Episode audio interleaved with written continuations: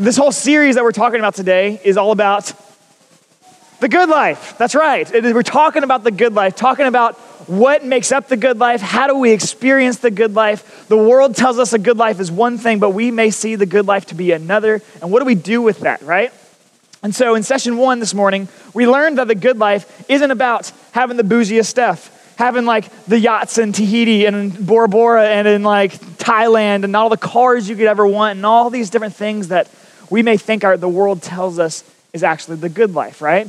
We learn that it doesn't actually fill us. There's nothing necessarily wrong with those things.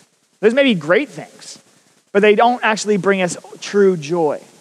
And so that's what we learned in the session one, is that if we're actually to experience the good life, then it really begins by knowing God's love. By first knowing God's love, we have a foundation to build on of where the good life comes from, how to encounter the good life, how to continue to live on with the good life. And so as we dive into session two, we're going to continue to build on that. And so it's not only do we need to know God's love, not only do we need to know who he is and what he's done for us, we need to know and love God's word. We need to know not only God's love, but we need to know God's word. And so write that down, write it down in session two. The key to the good life is knowing God's word. See, I was just a little older than you guys when I actually discovered what the good life was all about. I was just a little older when I discovered that joy just didn't come from like an emotional high, or that it was like from all the achievements that I could accomplish, because those things come and go. And that I found out that joy is something far more meaningful than just having an emotional attachment to it. And so I was a little older when I actually realized that the Bible isn't just about having a bunch of do's and don'ts. It's not about having a bunch of like rules that we have to follow. I learned that it's actually not all that hard, like to actually try and do my best to follow Christ, because it's not this slave master type of mentality that we learned in session one. You see, I was just a few years ago when I realized that this book would change my life. It was just a few years ago that I realized that the God that this book talks about truly changed my life. So I don't want you guys to think about this Bible. When you look at your Bible, I don't want you to have to think about, man, that's a bunch of old words on a bunch of old pages that don't really mean a whole lot to me because it's not for me. That was for somebody else thousands of years ago. That's not my thing. Because here's what I want you to hear, is that you can't love God and not love his word. You can't love God without loving his word. Because this word is what tells us who God is. This word is what tells us how we actually know God, know what matters to God. It's how we know how that he cares for us and loves us, like we talked about in session one. So if we truly are to experience the good life, it starts with knowing God's love and then knowing his word. Some crazy statistics that I want to share with you guys, and literally it kind of blows my mind. When I think about this, there's a big national poll that went out about 4 years ago amongst Christians. And it says this, about 25% of Bible-believing Christians have a plan for reading God's word. Only 25%. That is not a large number. Like that's like we have like 50 of the you students here. And imagine that every single one of you is a Bible-believing Christian. That's only one in every four of you would say that you actually have a plan to read this Bible. Think about that from a national poll. We have over 330 million people in America. That's a lot of people. And then the average American, like 65% of Americans profess to be Christians. A lot of people, right? If there's 330 million, 65% of them say, hey, I'm a Christian. But 65% of 330 million is 215 million. They're not numbers up there. This is just for like you math wizards. We have 215 million people who are saying, hey, I'm a Christian. That's a lot of people, right? But yet not all of them even spend time in God's word. 43% of those Bible believers, or those people who profess to be Christians, then comes down to be 92 million people. And so of that 92 million people say, hey, I'm an evangelical Protestant Christian. So that means like non-Catholic, who are saying that I believe in the Bible. That then cuts it down to literally 23% or 23 million people in America have a plan to read the Bible. Not very many people at all when you put the big scheme in. Think about a pie chart. We got a full, like math wizards, you got a big pie chart, right? Think about, you've got 330 million people in that pie chart. That is all the Americans in our country. And then only 7% of those people have a plan to read their Bible. That's what that plays out. And that is a tiny little sliver in that pie chart that says, hey, I'm going to actually read God's word. There's not many people at all. And I tell you that just because for you guys, for those of you who say, hey, I'm a believer, like, yes, I am a son, I'm a child, I'm an heir to the throne that we talked about in session one. Like, I just want you to realize that reading this Bible isn't only beneficial to your life, but it's absolutely essential. That if you are to actually know the heart of God and actually know what he wants for you and how to experience the good life, then you have to know what his word says. And yet so many Christians in America say, you know what? I love God, but I actually don't care enough to read the Bible. That's what they're saying. And so for you guys today, this is what's so crucial as middle schoolers, is that this isn't just something that you do when you get into high school and you get into college and you get married and you have kids and you say, oh, should we take our kids to church? I think that's a good idea. Like, I went to church as a middle schooler. No, it starts now. Like, for you guys to understand the foundation of who God is and what he wants for your life as a sixth grader, as a seventh grader, as an eighth grader, starts now by you saying, hey, I'm going to commit to knowing God's word. And so I want to do my best to help you see a different perspective of the Bible. Because so often we can think of this Bible as being boring and a chore to read because it's like, I don't have time to, I'd rather play video games. But really, in all seriousness, the Bible has literally almost every topic that you can imagine. It literally covers adventure, action, scandals, lost, love, lust, angels, demons, redemption, death, life. And the most amazing part of it all, like literally that's kind of everything. Like it covers the spectrum of interest for all of us. But we have to read it. Like we truly have to read it to understand why that matters. And so I want to tell us a quick story of a pretty generic family. Like there's this family in the Bible that we can read about. They're just like you and me. They are common people. They're not super bougie. They're not rich. They're actually pretty poor. And a lot of stuff happens in their lives that cause them to end up leaving where they live. And so many of you, if you raise your hand, if you've ever heard of the story of Ruth. Okay. A beautiful love story, right? Between Ruth and Boaz. One of my favorite love stories in the Bible. But Ruth's story doesn't start with Boaz. You see, she was actually married before Boaz. I don't know if you knew that or not. But the story actually starts with Naomi. See, Naomi is this woman out of Bethlehem. She is married and she has two sons, but there is a massive famine that ends up taking out a whole lot of people in Bethlehem. And so Naomi and her husband and her kids end up leaving Bethlehem and going into the country of Moab, which is not a Hebrew country. And so they don't believe in God. They don't believe in the God of the Bible. They believe in all sorts of other gods. And so Naomi and her husband and their two sons go to Moab so they can survive, so they can eat. And their two sons end up marrying two Moabite women. We have Orpah and we have Ruth. And they end up marrying and they join the family. But shortly after, Naomi's husband dies. Sad day, I know. Shortly after Naomi's husband dies, the two sons die. And so literally within a short period of time, we have three widows. We have a bigger family of six, and then we have three widows now. It's super, super sad, right? I mean, imagine yourself. Imagine you are struggling with a family and you leave to survive and you can have food on your plates. You do everything you can to make that happen. You fall in love. And then shortly after, literally everyone you love dies. That's what happens to Ruth and Naomi and Orpah, right? You have these three women. And in that culture, men did a lot of the work. Not that women weren't important, but they didn't value in the same way they do today. And so men were a whole lot more responsible providing for everything under the sun. And so they'd be in the fields and they'd be farming, and they'd be trading and they'd be making money and they'd be doing these things to be able to provide for the family. And so these women were at a loss. Not only are they heartbroken, are they they're struggling and they're just what do we do? Well, Naomi says, you know what? I'm going to go back to Bethlehem. I'm going to go back to my people. I'm going to go back to my God. Not that she left her God, but she's going back to be with people who worship God. But then she goes to the daughters-in-law and she goes, hey, I'm leaving. I gotta go. There's nothing for you two when you're with me. I can't provide for you. I can't protect you. There's nothing. I want you guys to remarry. I want you guys to have a life because it wouldn't be fair to you guys for you to wait for me to remarry, to then have more kids, for you to have to wait for them to grow up so that you can start marrying them to then have kids again. Be a long time, right? That'd be oh my goodness, not today. I don't know. I'm just thinking that's a long process. And so Naomi is just hey, go do your, start life over, start a new family and do your own thing. And so Orpah ditches. Orpah says, deuces, I'm out. I'm starting my own life. I'm out. I'm not doing this. But then Naomi says something really, really powerful in response to Ruth that I think is worth taking note of. Naomi and Ruth says this in Ruth 1:16 and 17. He says, do not urge me to leave you or to turn from following you. For wherever you go, I'll go. And wherever you live, I will live. Your people will be my people and your God will be my God.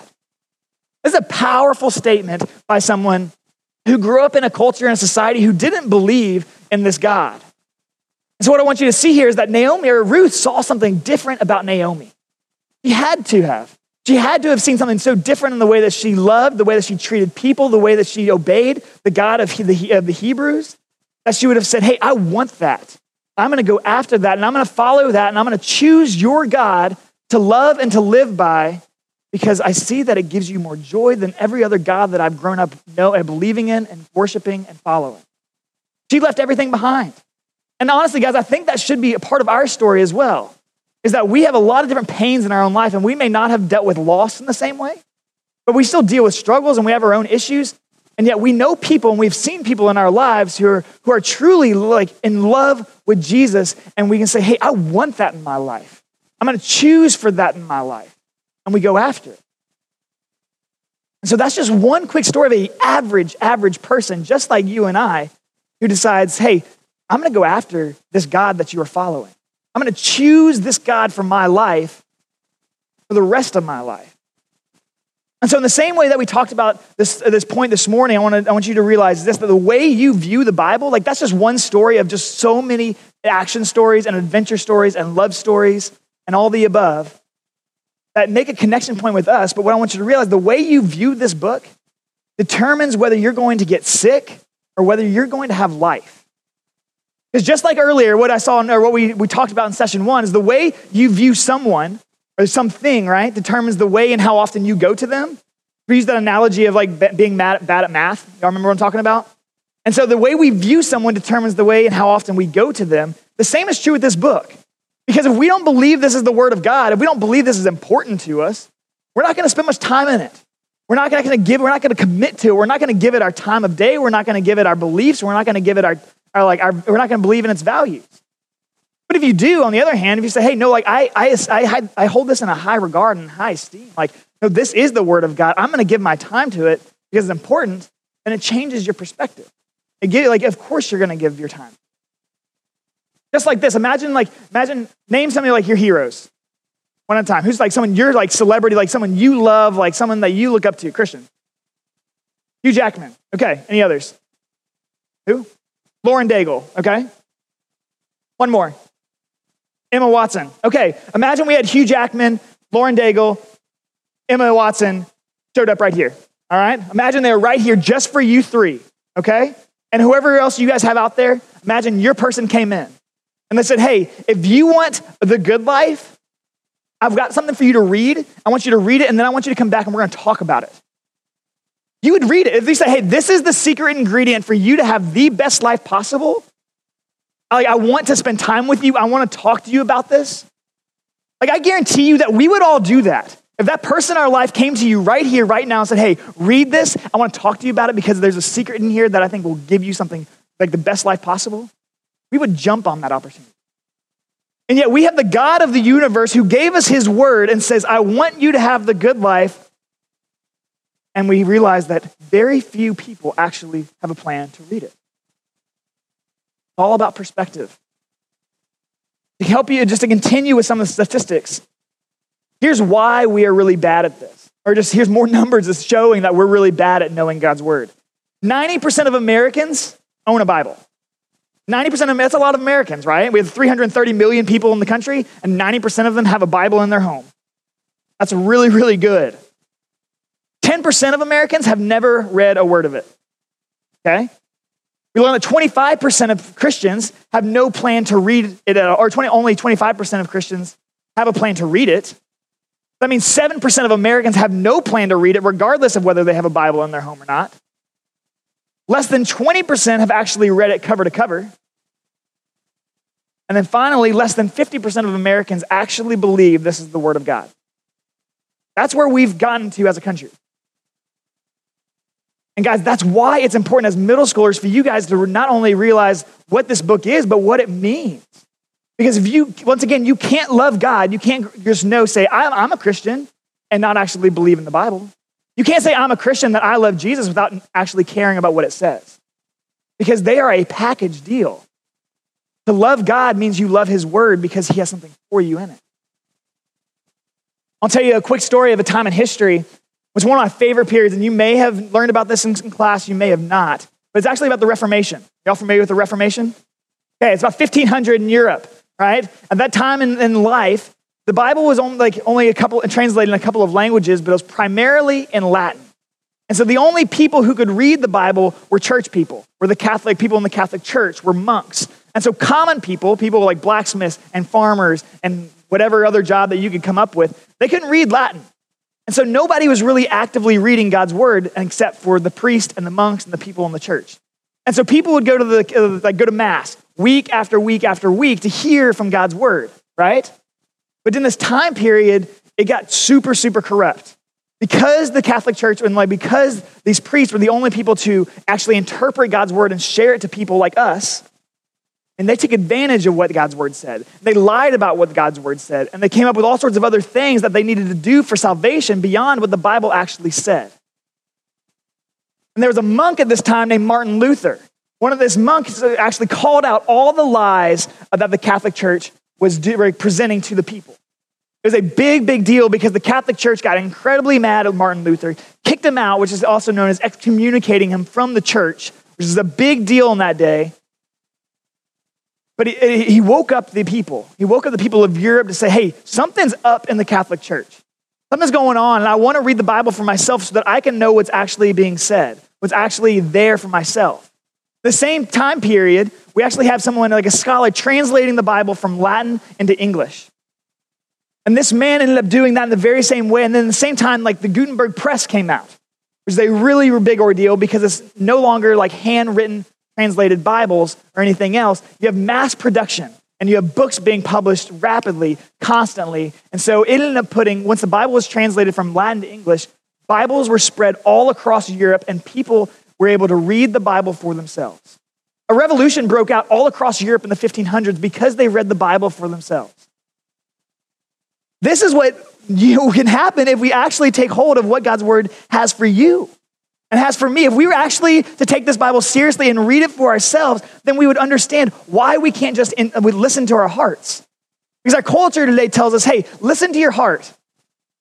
Oh, you want to do something? What's your heart say? Oh, you want to date somebody? How does he make you feel? Oh, if he makes you feel good, do it, right? If it feels good, it must be good. Our culture says, listen to your heart, follow your heart. It won't lead you astray. But instead of listening to your heart, we need to inform our hearts. Because when we inform our hearts with what's true, we can counter what culture says. Because this is what the Bible actually says about why we need to inform our hearts. Psalm 119:11, your word have I hidden in my heart that I might not sin against you. Romans 12:2 says this, do not be conformed to this world, but be transformed by the renewal of your mind. Jeremiah 17:9. The heart is deceitful. Do you believe that? I absolutely is, because I know you guys have crushes on some people one day and crushes on other people the next, and you're like, I thought I liked this guy. Nope, guess not. Like your heart tells you one thing and then another the next. The heart says, hey, this is okay, and your mind says, why does this hurt? Right? Our heart will lie to us. And so the scripture says, the heart is deceitful above all things and desperately sick. Honestly is. Who can understand it? Who can understand the heart? And so this is why we must inform our hearts, guys, because the world will tell us one thing, and if we follow our hearts, we will follow ourselves into a place that will lead us astray and to lead us into much more pain and hurt, suffering than we could ever possibly imagine. And we must inform our hearts with what is true, with what is the word of God, because what I talked about this past week on Sunday night, many of you guys were there, some of you weren't. But we talked about how the Bible actually has answers to some of life's biggest and hardest questions. And when we actually search the world for what is the answer to the good life, to any other question that you may have, God has an answer for us. But we don't know that until we actually go to the source. This is the beginning of the good life. Think about it this way. Any popcorn lovers? Okay. I'm a big popcorn lover. Like when I was in middle school, no joke, I used to we would watch movies as a family a lot, and I did not like to share my popcorn. Not at all. Like I would pop a massive bag and a massive bowl, and I would sit there and I would eat the whole thing and go and get another bag and eat the whole thing, right? Like I love popcorn. But most of you guys know this. When you eat popcorn, it's hard not to get kernels stuck in your teeth. Especially when you have braces. Amen, right? No, it's true. And even if you aren't popcorn lovers, imagine this. Imagine that you have a popcorn kernel stuck in the furthest back part of your teeth that you can't get out. And it's a fat one. Like you cannot get it. And you've tried using your tongue. You use a toothbrush. You use a toothpick. You literally have tried. You floss. You cannot get this sucker out. It hurts, right? You've got pain in the back of your mouth. And you're like, I need to go to the dentist. Nothing is working. And so this is what you do. You're looking for other things to use and you can't find anything. So you go to the garage. Start looking around your garage. And you see a chainsaw. And you've never used a chainsaw before, but you know if it can cut down trees, it can get that thing out of your teeth. And so you start that thing and you put it in your mouth and it gets that it gets the popcorn out. It gets the kernel out of your teeth. But at the same time, it destroys your face and maybe your life. No joke. And maybe your life. But guys, hear me out. This is exactly what we do when we go to the world with our problems rather than to God's word. Because truly, if God's word is our source of truth, if it really does deliver the good life, then when we don't go to God with our challenges, with our problems, and we say, hey, you know what? I got this on my own. Hey, and you start asking your friends, hey, what would you do in this situation? And you're like, I like their feedback. I don't like their feedback, but you tried anyways. And you're doing everything you can to get this pain out of your life, but nothing seems to be working. And so eventually you get so desperate to get that pain out of your life that you do something so stupid like getting a chainsaw. It may not be a chainsaw, but you may do something so crazy that may hurt your life just like a chainsaw would because you are in that much pain. That's what happens in our lives when we don't actually understand God's love for us. We look to the world for solutions that will only lead us into that kind of pain. And it may be a Band-Aid for a fix. It may be like, well, this feels good for a moment. But that feel-good moment will only turn into a deeper and deeper wound, which then leads to bigger scars.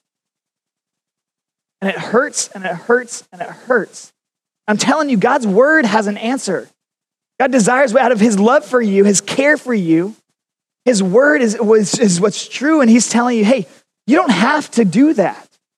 There are other options. I know your depression. I know your anxiety. I know that there are suicidal thoughts. I know that there are things that you deal with that are like of huge pain. Stop going to the world for answers. Bring it to me. It's why I went to the cross for you. You know that burden that you feel like you're carrying on your back? Jesus went to the cross to carry that for you. And we learn that in this word. And so if we truly are to experience the good life, it's not just about, hey, God, I love you. Hey, God, I want to celebrate and have rainbows with you. Like, that's great, but it is so much more than that. And it starts by knowing God's word. And so when you read God's word, guys, I gave you these 3 questions to ask on Sunday night, but I want you to know them again. When you spend time in God's word, there are some things that you need to ask. When you read God's word, I want you to ask these questions. What is this teaching me about God? You are reading a passage of scripture, I want you to ask yourself, okay, if this book truly is all about God from cover to cover, what is this passage teaching me about God? The second question that you need to ask yourself is, what is this teaching me about me? What is this passage teaching me about myself? And then lastly, what is this teaching me to do differently? Because God's word changes you. The time you spend committed to understanding and knowing and memorizing and loving God's word, it changes your heart. So it'll call you to do some things different, the way that you live your life, the way that you treat others, and the way that you go about every aspect. And so if you're tired of feeling the pain of life and tired of going to the world for your answers and tired of just being caught up in everything that you believed in is thinking that that's going to fulfill me and that's going to satisfy and that's going to provide me the good life. I want you to know there's an alternative to that. So once again, just like this morning, I want you to ask yourself this question. What am I filling in my life to be the good life? What am I putting in my life that's saying, hey, this is the good life that is continuously leading you astray? Only you can answer that. I don't know that. Your leaders don't know that. Maybe they do, maybe they don't. But only you truly know what you're putting in place of God's word. Is it video games? Is it the time you're texting and Snapchatting and TikToking? You know, you can make a verb out of anything. But think about that. If you truly, truly believe that God's word is important to you, how much time are you spending in it? Because your actions will speak louder than your words, and if you're not giving it the time of day, then it's not a priority in your life. That needs to be a wake-up call, because this is essential for you guys to learn, because you guys deal with so much. So there is a victory at the end of this. There is a good life to be had, and that's what I want you guys to know. We don't need to feel like, I don't want you to end on a very terrible note, but it's a serious, serious thing. But there really is only one good life to be had. And it is knowing God's love, and it is knowing his word. And it starts by committing now. So I'm going to pray for us, and then we're going to go into groups, and we're going to talk about what is God's word, and why does that matter to you, and why should we really care, because it's far more than just being a bunch of words on a page. God, thank you so much for today. Thank you for this time that we get to actually be in your word and look at characters of scripture who you love and you care about deeply. God, that you do have a plan and a purpose for even the most average people. God, we just thank you for that story of Ruth, and we thank you for your word and looking at how we aren't to just follow our hearts because of our sin nature, God, that we are so lost and we are desperately in need of you. So I just pray that you'll continue to convict us over our sin. I pray that you'll convict us of the things that we were placing in where you belong in our lives. And I just pray that you'll just continue to draw us close to your heart. In your name we pray. Amen.